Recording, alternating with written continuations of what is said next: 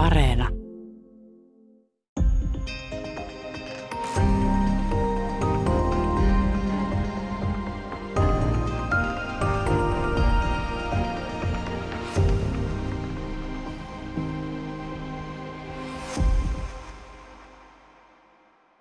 Hyvää päivää. Täällä on tänään vieraana valtiotieteen tohtori Alpo Russi.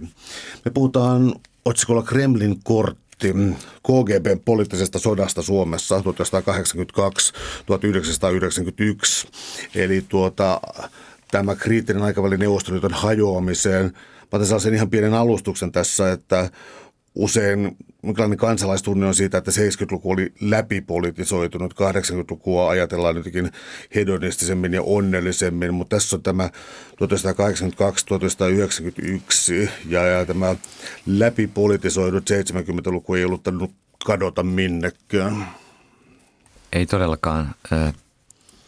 80-luku oli syvemmän suomettumisen aikaa suomettuminen oli jollain tavoin osa Suomen strategista kulttuuria, jonka hyvin muotoili Jaakko Blumberg kirjassaan Vakauden kaipuu, jossa hän totesi, että Suomi ottaa huomioon Neuvostoliiton strategiset edut ja mukauttaa oman politiikkaansa näiden etujen mukaan niin, ettei tulisi tällaista konfliktia – tämä edellytti oikeastaan luopumista puolueettomuuspolitiikasta, joka oli ollut vielä 70-luvulla kuitenkin Suomen ulkopoliittisena doktriina. Tosin he, heikentyi koko vuosikymmenen ajan. Puolueettomuuspolitiikan huippuhetki oli mielestäni Max Jakobsonin ehdokkuus YK pääsihteeriksi. Ja sen jälkeen puolottomuuspolitiikka alkoi vähitellen jäädä sivummalle ja siinä näytteli merkittävää osaa Neuvostoliiton painostus. Ja valtapuolueeksi nousu SDP ei halunnut tehdä tästä kitkatekijää Suomen ja Neuvostoliiton suhteille, joten siitä pääsääntöisesti luovuttiin sitten sen tilalle tuli suhteiden syventäminen Neuvostoliiton kanssa ja tämä on Kremlin korttikirjan perusteesi. Mitä kaikkea tähän Suomen ja Neuvostoliiton suhteiden syventämiseen liittyy ja mitä roolia Neuvostoliiton tiedustelupalvelu KGP – näytteli tässä prosessissa? No puolueettomuus on sellainen sana, joka kuulostaa edelleen monen korviin kovin kauniilta, mutta siis jos oli tämä ikään kuin vanha puolueettomuuslinja ja sitten oli tämä ikään kuin uudempi ulkopolitiikka, siis josta voisi sanoa, että se tukeutui vielä siis huomattavasti enemmän Neuvostoliittoon, niin äh, olisiko se joku aktiivinen rauhanpolitiikka, mikä tämä, oliko sellaista ikään kuin pelikirjaa tai jotain tällaista, mitä tämä edusti, tämä uudempi ulkopolitiikka? Silloin 70-luvun alussa SDPn piirissä sai jalansia nuoren polven ulkopolitiikkojen ajattelumalli, jossa oli oikeastaan kaksi tavoitetta. Ensimmäinen oli luoda tällainen turvallisuusyhteisö Suomen ja Neuvostoliiton välille – jossa tavoitteena oli, ja se lausuttiin julki, heikentää Suomen asevoimia, jotta Suomi ei olisi uhka Neuvostoliitolle. Ja toinen oli se, että voitiin luopua puolueettomuudesta, koska silloinhan Suomi ei ole Neuvostoliittoa vastaan. No nämä oli nämä kärjistetysti nämä kannanotot, joita he esittivät julkisuudessa eri yhteyksissä. Ja SCBn puheenjohtajaksi 75 nousu puoluesihteeri Kalvi Sorsa otti näitä teesejä oman politiikkaansa lähtökohdiksi ja alkoi rakentaa myöskin toimintaympäristöä itselleen sosialistisessa internationaalissa. Ja 78 keväällä pidettiin Helsingissä internationaalin konferenssi, jossa yhteydessä alustavasti sovittiin niin sanotun sorsaryhmän perustamisesta, joka tavoitteena oli aseriisunnan edistäminen, mutta käytännössä ryhmä sai ohjeet NKPn keskuskomitean kansainväliseltä osastolta, joka on useissa teoksissa jo dokumentoitu. Mutta se loi Sorsalle sädekehän ulkopoliittisena osaajana. Vähemmän jäi huomio, huomion kohteeksi se, että samalla heikennettiin aika merkittävästi Suomen ja Yhdysvaltojen suhteita. Tämä oli lähtökohta, kun Koivisto nousi presidentiksi, että hänellä oli oikeastaan SDPssä aikamoinen ulkopoliittinen tämmöinen haaste, mutta nähdäkseni Koivisto hyväksyy tämän linjan, joka oli SDPssä kehittynyt 70-luvun lopulla korvaamaan Kekkosen aikana esille, nous, esillä pidettyä puolottomuuspolitiikkaa. Ja siinä, siinä suhteessa tapahtui tämä vallanvaihto sekä henkilötasolla että ulkopolitiikan linjassa, kun Koivisto tuli tasavallan presidentiksi tammikuussa 1982. No, kun kyseessä on siis KGB-poliittinen sota tässä, niin tässä kohdassa erityisesti tulee varmaan puoluepolitiikka tärkeäksi, koska äh, siis hyvin moni Hesarin poliittinen toimitus kirjoitti siis Tamminiemen pesänjakajat ja siis äh, oltiin ikään kuin jo huokaistu helpotuksesta, että Kekkosesta oltiin päästy eroon, koska se sairaus ei ollut ollut mitenkään näkymättömissä pitkään aikaan ja, ja tällainen hyväksikäyttö oli aika räikeä. Koivisto tuli sosiaalidemokraattinen presidentti, mutta tätä tämä KGBn linja, eli mitä siellä oltiin kalkyloitu? Siis vanhastaanhan siis tiedettiin, että, että KGB oli tukenut esimerkiksi siis kommunisteja tai vähemmistökommunisteja, ja usein on ollut sellaisia äh, esityksiä, että äh, CIA puolestaan olisi rahoittanut demaripuolueita, jotka ikään kuin, ähm, ikään kuin estää kommunistien marssin tähän eturiviin. Eli minkälaisia analyysejä KGBssä tehtiin tässä vaiheessa? Sanon selkeästi ensiksi sen, että Kekkosen oli liian pitkää presidenttinä. Hänen olisi pitänyt viimeistään 75 etykin jälkeen vetäytyä. Kansakunta kärsi siitä ja meidän ulkopolitiikka tavallaan ei ollut vahvoissa käsissä tämän jälkeen. Ja oli tämä riita SDP ja koko kepujen välillä näissä valtarakenteissa. Se on niin kun johdantoa vähän siihen, mistä nyt puhutaan. KGP oli hetken hämmennyksessä, koska näyttää siltä, että Sorsa oli heidän ykkösehdokas. Karjalainen kyllä näytti oleva ykkösehdokas, mutta periaatteessa he olisivat toivoneet jo 82 Sorsan nousua, mutta nämä kallupit ja muut ja sitten tämä taustatyö, mitä Koivisto ja KGPnkin välillä oli – jotka nyt tiedetään, että sellaista yhteistyötä ja kanssakäymistä oli, viittaa siihen, että Koivisto sopi kyllä myöskin Neuvostoliitolle. Nyt pitää muistaa se, että KGP todellakin käytti keskeistä valtaa Tehtaankadun edustustossa ja diplomatit hoiti muodollisuuksia, KGP hoitti politiikkaa, taloutta, eri asioita. Suomalaiset nimittivät näitä KGP-linjalla tapahtuneita yhteydenpitoja poliittiseksi kanavaksi, mutta kysymys oli NKPn keskuskomitean oikeastaan kansainvälisellä osastolla hoidetuista suomisuhteista ja siellä Boris Ponomare, pitkäaikainen politbyroon varajäsen, johti tätä toimintaa. Ja hänellä oli myöskin KGP-rooli. Ja meidän kannattaa aina muistaa, että sitten KGP keskittyi sosiaalidemokraatteihin keskustapuolueen kokoomukseen, mutta NKP, sitä hoiti erilliset toimijat Tehtaankadulla ja SKP-suhteita.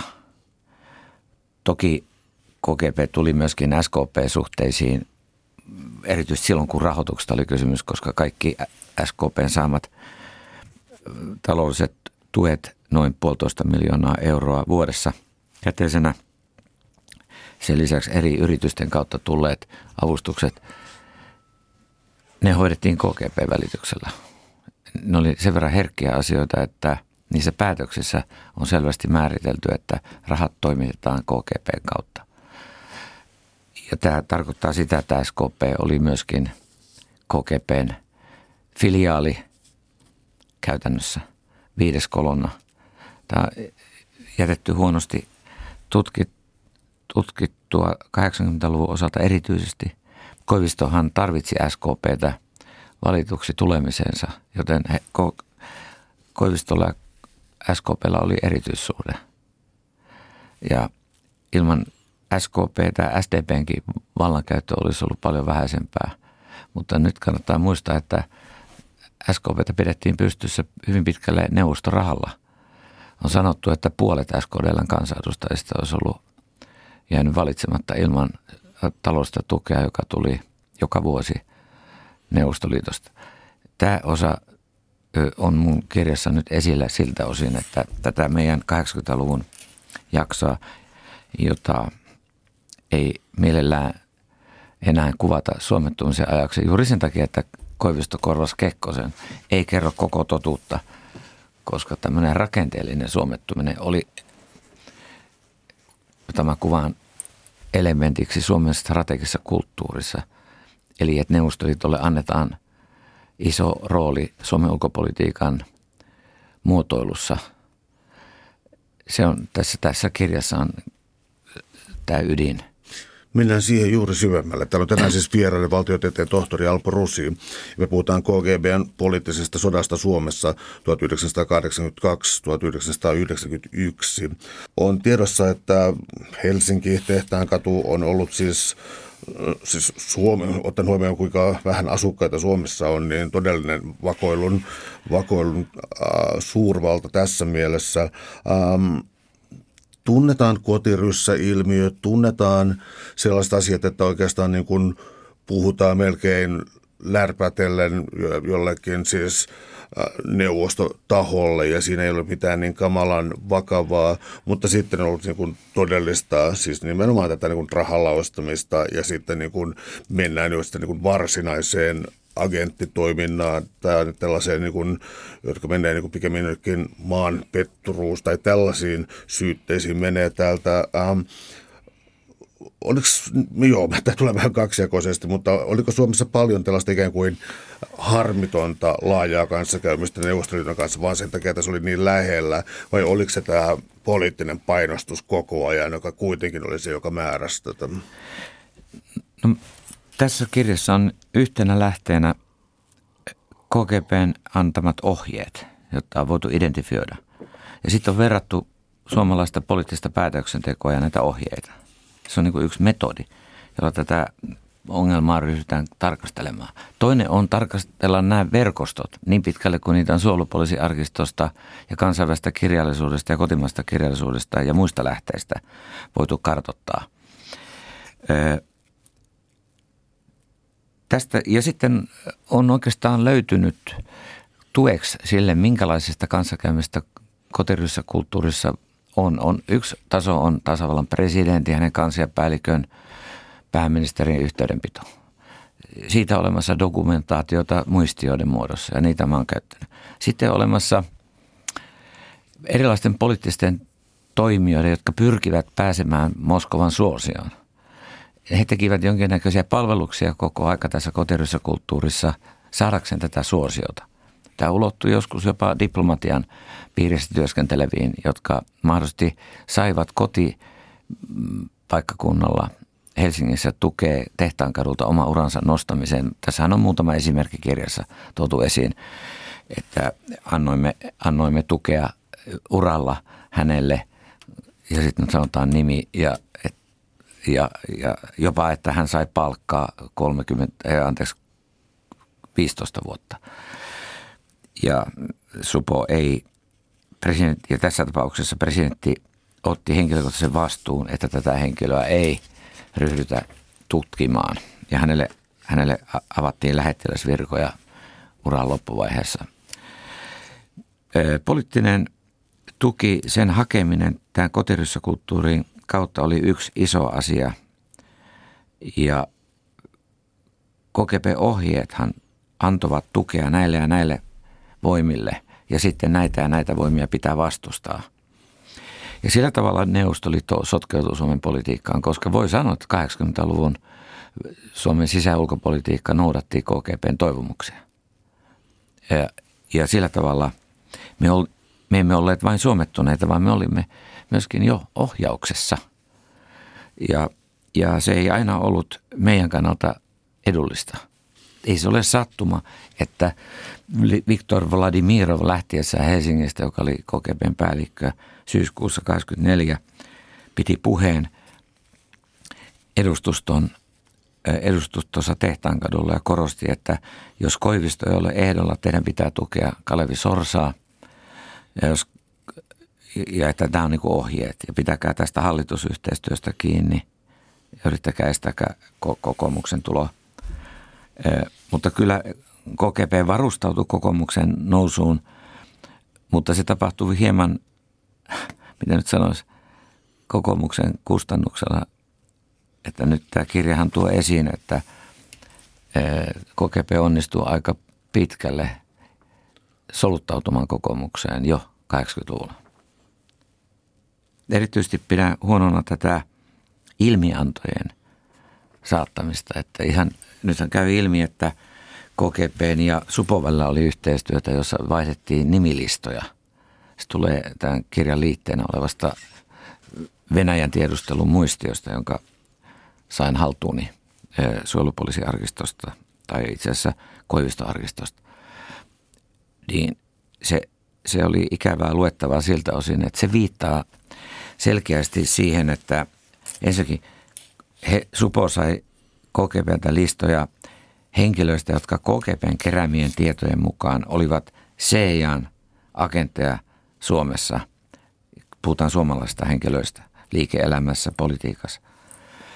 Sen lisäksi nähtävästi suojelupoliisi antoi joitain listoja KGPlle suomalaisista tai venäläisistä sitten, jotka mahdollisesti heidän mielestään Suomessa harjoittivat yhteistyötä jonnekin päin.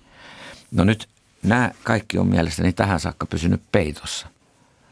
Missään kirjallisuudessa ei ole näistä tietoja, mutta tässä tulisi toin esille tämän piirteen KGPn Supon yhteistyöstä. Ja Supo ainakin todistettavasti jäljitti suomalaisia poliitikkoja, jotka sympatisoivat NATOa. Annettiinko näistä henkilöistä tietoja KGPlle? Oletan, että annettiin. Ja se on tässä aika vaarallinen seikka, koska kuinka pitkälle ne listat on jatku, niitä on voitu käyttää sitten Suomen politiikassa. Meillähän on ollut myöhemmin, niin kuin tiedetään, NATO hyvin eh, eh, marginalisoitu, että kannatus alle 20 prosenttia helmikuulle 2022. Kuinka pitkälle tämä kannatuksen alhainen luku oli seurausta – Venäjän, aiemmin KGBn ja myöhemmin Venäjän tiedusteluvaikutuksesta ansaitsisi tulla selvitetyksi. Täällä on tänään siis vieraana valtiotieteen tohtori Alpo Ruusi. Ja me puhutaan KGBn poliittisesta sodasta Suomessa 1982-1991. Sun kirjassa on tapasi mukaan hyvin laaja lähdeaineisto. Olet uppoutunut pitkiksi ajoiksi erilaisiin arkistoihin, myös sellaisiin, mihin aiemmin ei ole ollut pääsyä ja laittanut niitä sitten tässä uuteen kontekstiin. Ää, jos mä ymmärsin oikein että Supon politiikkaa ja, ja, ja NATO-jäsenyys, NATO-jäsenyyden kannattaa muuta, niin oliko tämä aktiivinen Suomen ulko- ja turvallisuuspolitiikka siis sitä, että Supo vuosi molempiin suunsi, suuntiin?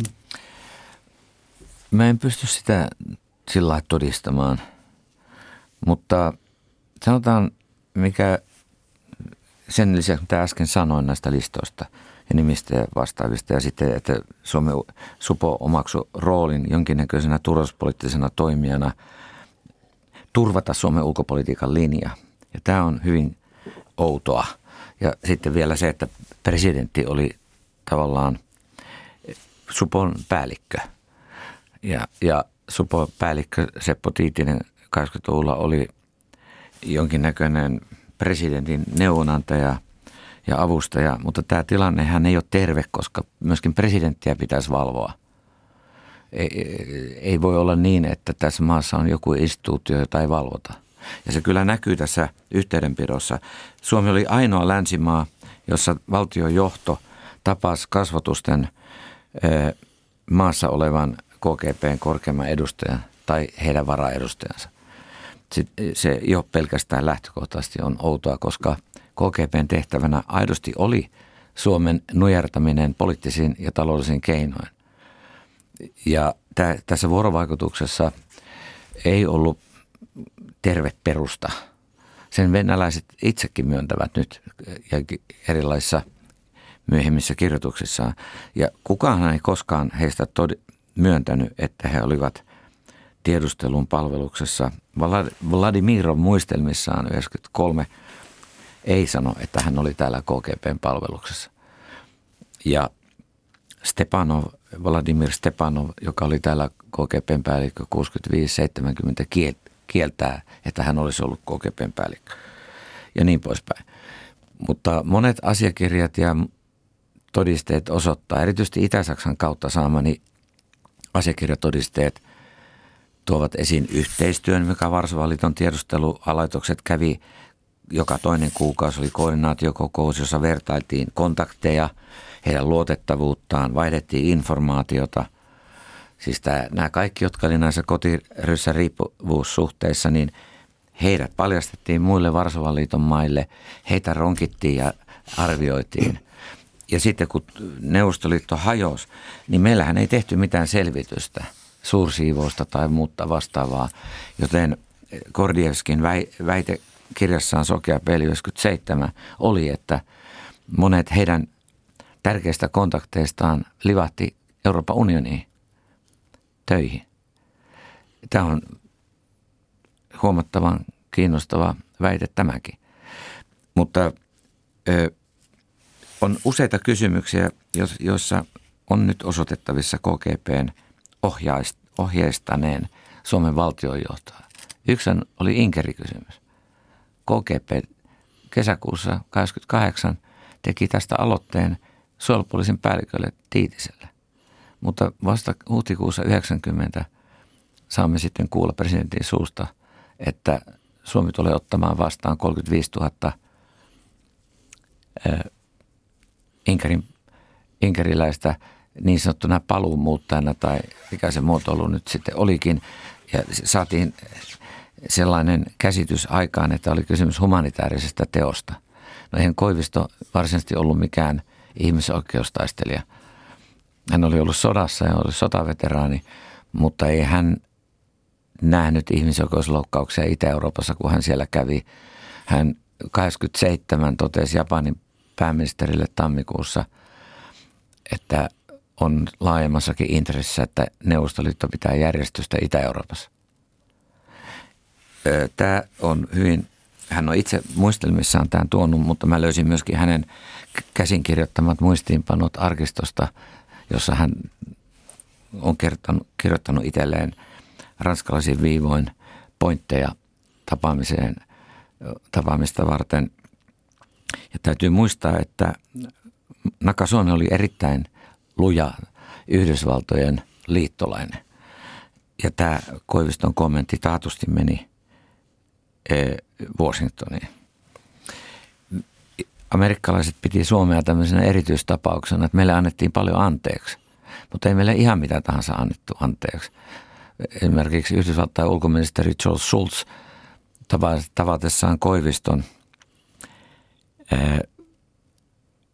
kesä kesäkuun alussa, toukokuun lopussa 85 öö, oikeastaan suuttu Koivistolle, kun Koivisto alkoi opettaa Schulzia ulkopolitiikasta ja Schulz ärähti, että Neuvostoliitto on rikkonut kaikki Etyjin periaatteet. Ja oli tulossa Etyjin kymmenvuotisjuhla, jota varten sitten Schulz ilmeisesti teki tämän välilaskun myöskin Helsinkiin mennessään Moskova. Mutta silloin oli jo Korpatsov tullut valtaan ja tavallaan Neuvostoliitossa oli alkanut jonkinnäköinen u- uudistuspolitiikka, mutta kun Schulz tuli Helsinkiin, niin kuukautta aikaisemmin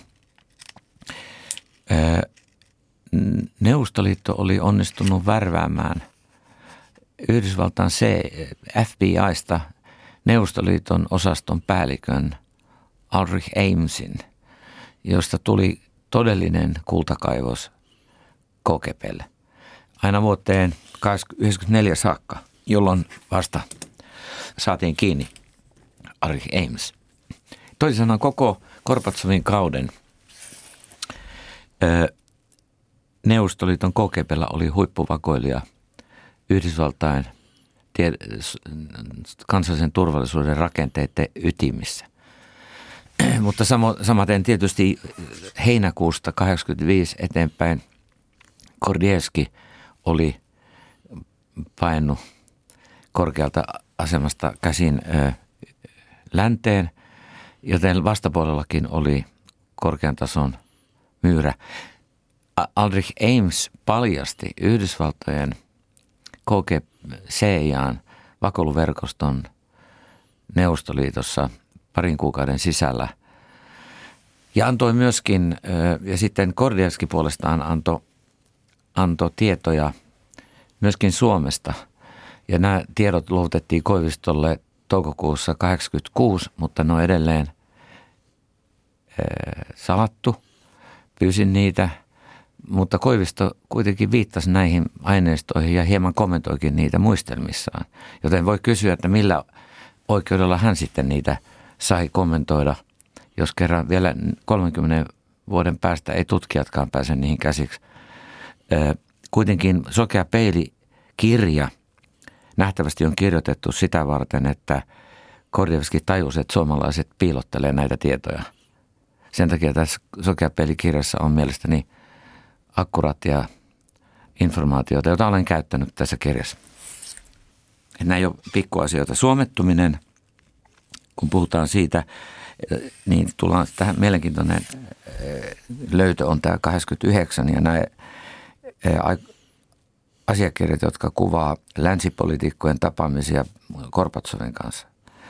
Tämä Suomelle annettu puolettomuustunnustus nähtävästi olikin vähän niin kuin ketu häntä kainalossa, että kun Varsovan liitto oli alkanut murtua, niin Korpatsolla oli suunnitelma, että suomettaa koko Eurooppa – että, siis, että ei, Länsi-Eurooppa ei kuuluskaan enää mihinkään sotilasliittoon ja ei etenkään Itä-Euroopan maat, jotka irtoisivat Varsovan liitosta, vaan jäisivät sotilasliittojen ulkopuolelle ja harjoittaisivat sopimuksellisesti hyvää yhteistyötä Moskovan kanssa. Jos tämä oli, niin kuin näyttää Korpatsovin strateginen tavoite, kun hän alkoi helliä lännen sosiaalidemokraatteja – valtakautensa loppuvaiheessa. Piti itseänsäkin usein sosiaalidemokraattina.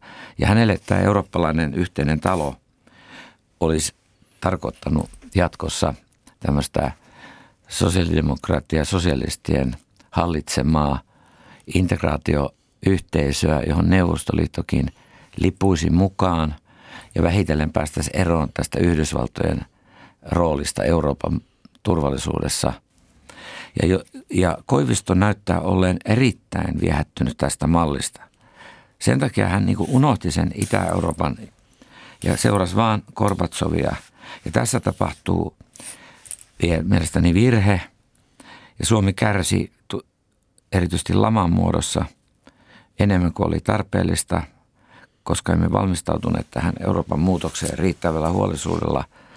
Tämä strateginen analyysi ei ollut riittävä – ja sitten siihen tuli se tilanne, että on, on esitetty, että Kor, Ko, Koivisto vei Suomen Euroopan unioniin, niin näin ei ehdottomasti ollut, vaan se tilanne, mikä syntyi joulukuussa Maastrichtin huippukokouksessa, että Ruotsi ja Itävalta oli valmistellut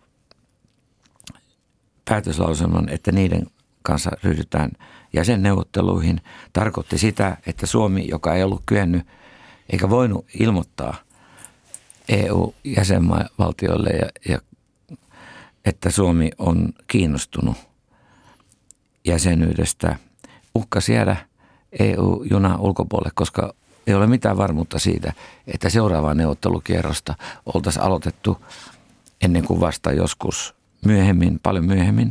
Ja olisiko tämä vaikuttanut esimerkiksi Neuvostoliittoon loppumetreillä, että vain Ruotsia, Ruotsia Itävalta pyrkii jäseneksi ja heidän kanssaan neuvotellaan. Ja olisiko niistä tullut sitten NATO-jäseniä? No mä kysyisin Mauno Koivistosta sitten lisää, koska hänen suhteensa Gorbachevin on tietysti tässä olennainen. Mutta siis Koivisto itsessään siis ähm, Neuvostoliitto jo varhain ymmärsi, että Koiviston kansansuosio on niin suuri, että Koivisto ei tuosta vaan tönästä, tönästä syrjään.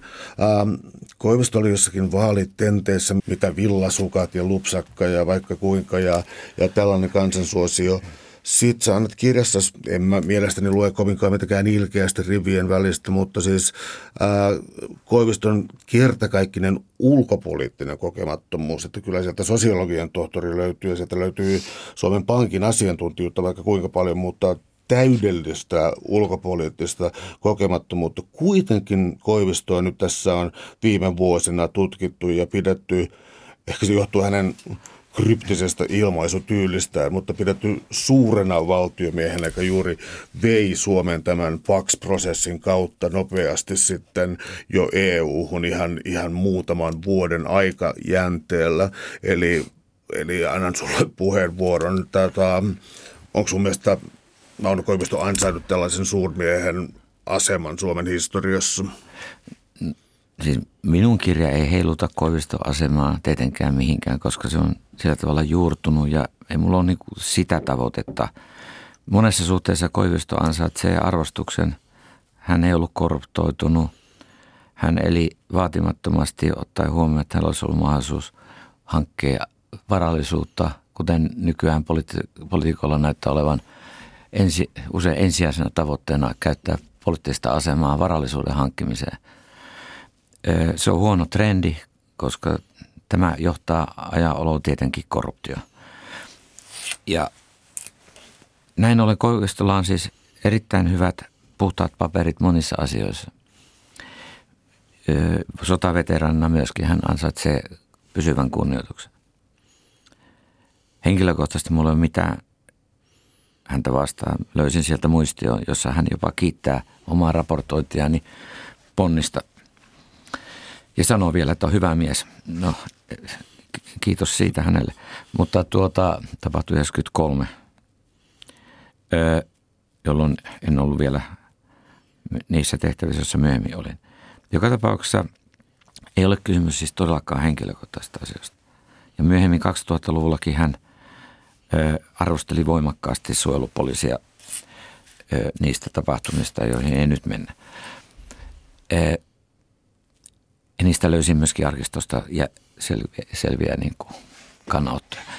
Ja nyt on niin, että minä näen, että hän oli oman sukupolvensa ja kokemustensa vanki. Ja hänelle, hänelle oli mahdotonta ajatella, että Neuvostoliitto hajoaisi. Ja se suhde muuttuisi dramaattisesti. Ja myöhemminkin hän sitten, kun Neuvostoliitto oli hajonnut, niin jotenkin hän palasi tähän ajattelumalliin. Ja se vaikutti SDPssä hyvin voimakkaasti. Muun muassa Tarja Halosen ajattelu. Lipposen myös. Että aina pitää olla erityissuhde naapurin kanssa. Että vaikka EU-ssa päätetään mitä, niin Suomen pitää varata itselle oikeuden harjoittaa erillistä Venäjän politiikkaa. Mä oon ollut diplomaattina keskusteluissa 91-92, joissa mä tätä keskustelua kuulin – ja, ja torjuin omalta osaltani sen, mitä pystyin sen, että haetaan tämmöistä opting outtia. Koiviston siis suuruuteen tässä mielessä liittyy tämä henkilökohtainen niin kuin karisma ja ul, ulko, mu, ulkoinen esiintyminen. Ö, paljon oli myöskin lavastusta. Tunne henkilöitä, jotka oli hänen 22 vaalikampanjassa mukana, kertovat, miten järjestettiin jäähalli, jotta saatiin näyttämään siltä, että on valtava kansansuosio. Ja sinne saa, totta kai, jos tulee 10 000 ihmistä, niin se näyttää siltä, että on kova, kova tunku, mutta samanlaisen järjestetyn tilaisuuden Putin vastikään järjesti. Monet tuli sinne ihan vaan niin kuin oli puoliksi pakotettu. Ja kyllähän esimerkiksi ammattiyhdistysliike pystyy saamaan tuosta noin kymmeniä tuhansia ihmisiä liikkeelle. Ei siinä ole mitään. Ja ammattiyhdistysliikehän tuki Koivistoa. Että tällä tavalla siinä oli paljon lavastusta myöskin. Koivisto sinänsä ei ollut mikään suuri esiintyjä, vaan, vaan kömpelö esiintyjä. Tänä päivänä hän ei pärjäisi televisiossa.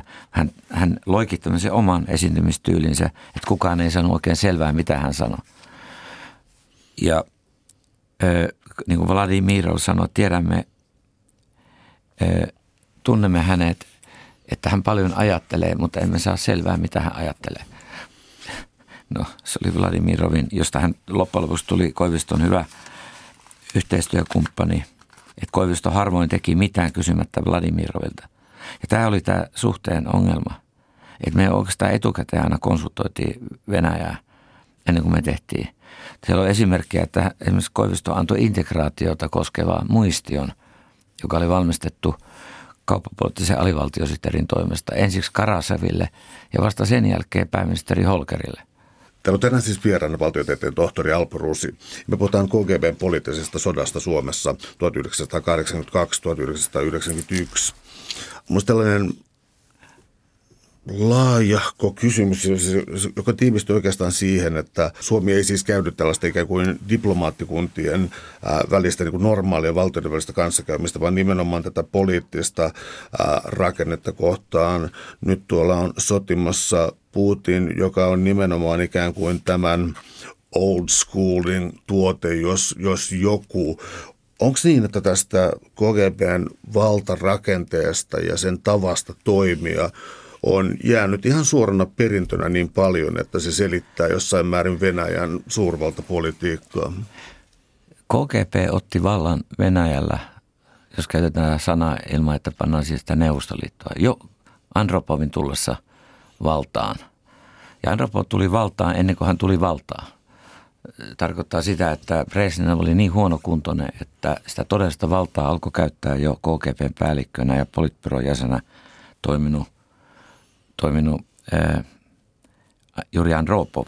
Ja hänellä oli monta ajatusta Neuvostoliiton eli Venäjän reformoimiseksi. Itse asiassa monet niistä ajatuksista KGP upseerina aiemmin toiminut Putin ryhtyi panemaan toimeen tullessaan valtaan. Ja voi sanoa, että niistä valtarakenteista, jota Neuvostoliiton aikana kehittyi, kaikkein parhaiten selvisi KGP voi sanoa, että silloin tultiin aivan uuteen vaiheeseen, että Jeltsin, jonka suuruutta ei pidä vähätellä, että se tapa, millä meillä mediassa sanotaan, että se oli juoppo tai tämmöistä, e, kyllä hän käytti sitä alkoholia, mutta se oli hänen suuri hetkensä, kun hän nousi tankin päälle 19. 22. päivä taisi olla elokuuta 1991 ja sitten myöhemmin ö, asettu tukemaan Baltian maiden itsenäisyyttä esimerkiksi ennen kuin Suomi, Suomi tuki. Ö, siis sillä tavalla, että mitä nyt sanoisi kauniisti, että Neuvostoliiton kriisivaiheessa ilman Jeltsinin toimintaa voi sanoa, että jos Jeltsin vapautti Baltian maat – niin Gorbatsov vapautti Saksan ö, ö, yhtenäisyyden. Nämä molemmat teki niin kuin lännen kannalta tärkeitä tekoja, sekä Gorbatsov että Jeltsin. Ja, ja sillä tavalla Putin ei ollenkaan ollut meidän kannalta hyvä presidentti. Kaikkea muuta. Joten, joten joskus alkoholi ei ole nyt se ratkaiseva tekijä, kun punnitaan näitä asioita, vaan, vaan ne teot, mitä asianomaiset on tehnyt. Ei se, ei se drinkkimäärä, mitä ne on juonut. Ja, ja voi sanoa, että me, meillä Suomessa KGP jatko toimintaansa muutamista puhdistusyrityksistä huolimatta, ikään kuin mitä olisi tapahtunut. Tänne tuli Felix Karasevin jälkeen, joka oli ollut Vladimirovin jälkeen korkein KGP-edustaja, niin tuli Vladimirovin entinen kakkosmies Valeri Marejev, SVRn eli, eli KGPn seuraaja korkeimmaksi edustajaksi vuodesta 1993 vuoteen 1998. Ja sanotaan, sanotaan, että hän oli, yritti ottaa Vladimirovin aseman. Mua kiinnostaisi tietysti tietää, että sotkeutuiko hän presidenttipeliin, jota Suomessa ryhdyttiin harjoittamaan jo 1997-1998. Että osallistuiko hän siihen. Marejevin kontaktithan olivat olleet esimerkiksi Jaakko Kalela, joka oli Koiviston kansliapäällikkö, niin Marev oli hänen yksi avainkontakteista vuoteen syksyyn 85. Ja sitten suojelupoliisin johto kysyi Kalelalta 93 tammikuussa, että sopiiko SVRn päälliköksi Valeri Marejev, jolloin Kalela totesi, että se on vanha tuttava, että ei ole mitään sitä vastaan. Tämä on nyt sitä, jota mä vähän kammoksun, koska mielestäni meidän olisi pitänyt pitää huoli siitä, että ne, jotka tiedettiin entisen KGPn upseereiksi, eivät olisi saaneet enää Suomeen viisumia. Ja näin ei menetelty, jolloin, jolloin ö, tämä tavallaan Venäjän tiedustelu pääsi Suomeen takaisin. Ja sitten siinä kävi niin, että myöskin näiden vanhat verkostot jäivät tallelle – ja he saattoivat sotkeutua Suomen asioiden hoitoon, siis suomalaiset. Ja kuitenkin on se mahdollisuus, että heitä kiristettiin. Otetaan esimerkiksi tämä Kalela tässä, koska, Kalela, koska tuota, hän on haastattelussa sanonut kutakuinkin sinne päin, mulla ei nyt sanatarkkaa muisti, muisti, Toimeksianto. muisti tästä. Niin, että se oli hänen toimenkuvaan kuuluva. Aivan, aivan, että, niin kuin, että, se, joo, että se oli sen duuni. Ja näin sitä, näin sitä tai osa duunia, osa duunia. Ollut, joo, niin tota, Osoittaako tämä sitä, että se aika oli jotenkin vielä jotenkin läpeensä mätä vai, vai voidaanko niin kuin ajatella jotakin että toi nyt oli nopea reitti Neuvostoliiton johtoon tai että siinä oli jotain muuta hyvää. Mun mielestä aina aika selkeästi ymmärtää, että tänne poliittiseenkin viestikoneistoon saattoi jämähtää vaikka mitä materiaalia, eikä Suomella välttämättä ollut niin KGBn kautta tai tätä kautta ää, mitään pikareittiä neuvostojohdolle. Siis se, että se poliittinen kanava olisi ollut kanava suoraan neuvostojohtoon, niin sen kyllä mielestäni kirjassa osoitan – myytiksi. Kyllä se, se miestintä, joka täältä lähti KGPn kautta, niin pysähtyi NKPn keskuskomiteaan, jossa oli erityinen yksikkö, joka jakoi näitä tietoja. Ja ennen kuin se nousi puolueen johdon pöydälle, niin siinä oli monta väliporrasta. Joten aika usein jää semmoinen kuva, että näitä, näitä ratkaisuja, ohjeita, joita Helsinkiin tuli, niitä tehtiin kyllä. Siis Tehtaankadun ja KGPn keskuksen välisessä yhteistyössä. Eikä se välttämättä käynyt tuolla politbyrotasolla. Politbyrotasolla tehtiin muutamia päätöksiä, mutta vain muutamia päätöksiä. Muutoin ne tapahtui tuolla alemmalla tasolla. Kalelan osalta niin selvä toimenkuva hänellä oli noin, mutta toinen asia on se, että oliko oikein, että hän esimerkiksi oli mukana neuvotteluissa, jossa eh, käsiteltiin suomalaisia poliitikkoja, jotka sopivat ja eivät sopi esimerkiksi pääministerin tehtävään. Eh, pidän sitä niin toimenkuvan kannalta erikoisena, eh, koska antaessaan lausunnon 2003 eduskunnan oikeuskanslerille hänen kabinettinsa työntekijöiden toimenkuvista – Koivisto toteaa, että ei ollut tullut kuulonkaan, että kukaan kabinetistani kansiastani olisi hoitanut suhteita esimerkiksi puolueisiin, koska minä hoisin niitä itse. Mutta tähän ei pidä paikkaansa, kun katsoo näitä muistioita. Kysymys tästä toimenkuvasta, niin ö, mä ymmärtäisin, että toimenkuva oli hyvin tarkkaan rajattu, että hän ei voi tavata KGP-edustaja kun silloin, kun Koivisto on määrännyt hänet tapaamaan KGP-edustajia. Mutta esimerkiksi talvella 84 Kalela menee Marevin kotiin myöhään illalla ja on pari tuntia siellä.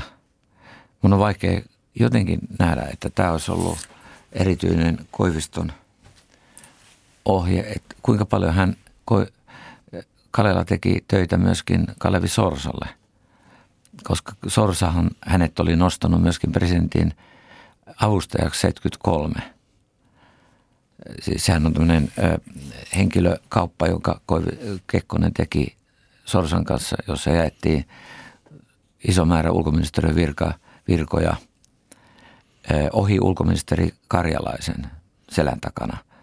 Tämä oli Sorsan tyyli muutoinkin. Hän ajoi ihmisiä eteenpäin suosikkejaan ohi hallintovalmistelun. Ja se ei ollut hyvä hallintoa. Joten ja nyt täytyy muistaa, että Sorsa oli hyvin varhain merkitty jo vuodesta 70 viimeistään KGPn yhteistyöhenkilöksi. Tämä tulee esille 80 muistioista, jotka löytyy NKP-arkistosta, jos sanotaan, että jo siitä vaiheesta, kun hän oli eduskunnan ulkoasianvaliokunnan puheenjohtaja, hän on tehnyt meidän kanssa meitä hyödyttävää yhteistyötä. Ja jos Sorsa pyytää erityisesti Kalelaa tulemaan Kekkosen erityisavustajaksi, niin jollain tavalla, ja siinähän käy niin, että Kalela käy sitten lomamatkoilla Neuvostoliitossa. Lomamatkat Neuvostoliitossa on aina hyvin omalaatuisia. Ei, ei sinne mennä, kaikki ne, jotka siellä on ollut lomamatkalla, on todennäköisesti filmattu, salakuunneltu ja monet heistä on saattanut tehdä itsensä tykö. Joten ö, tässä tapauksessa sitten tässä on vielä sekin, että kun olin presidentin kabinetissa itse, en saanut koskaan tietää, että Mareev on Venäjän tiedusteluaseman päällikkö. Mulle ei tämmöistä tietoa annettu. Niin tässäkin tämä tiedon panttaaminen on ollut semmoinen erikoinen piirre, joka liittyy näihin yhteydenpitoihin. Ihmiset ei mielellään myöhemmin kerro yhtään mitään niistä. Ja se ei ole hyvä – koska meillähän täytyisi olla tietoa, mitä, mitä, mitä siellä on tapahtunut. Nämä, kyllä vuotoja saattaa tulla jatkossakin, jossa paljastuu näitä faileja, KGP-faileja. Ja, ja niitähän on nyt tässäkin kirjassa käytetty tuon Mitrohinin arkiston kautta, joka on Britanniassa. Eli toivoisin rehellisyyttä myöskin niiltä, jotka on pitänyt näitä yhteyksiä – että he nyt kertoisivat, se olisi historiankirjoituksen kannalta tärkeää. Minä en ole poliisi enkä tuomari, vaan tässä aikalaistodistajana, diplomaattina sen lisäksi Venäjän suhteita eri yhteyksissä hoitaneena ihmisenä ja sitten myöhemmin tutkijana ja opettajana on kiinnostunut tietämään, kuinka syvälle Venäjä pääsi ja että oliko esimerkiksi meidän NATO-keskustelu häirintä 2000-luvulla – jollain tavalla Moskovasta ohjattua. Suuret kiitokset keskustelusta Alpo Rusi. Oli ilo. Kiitoksia.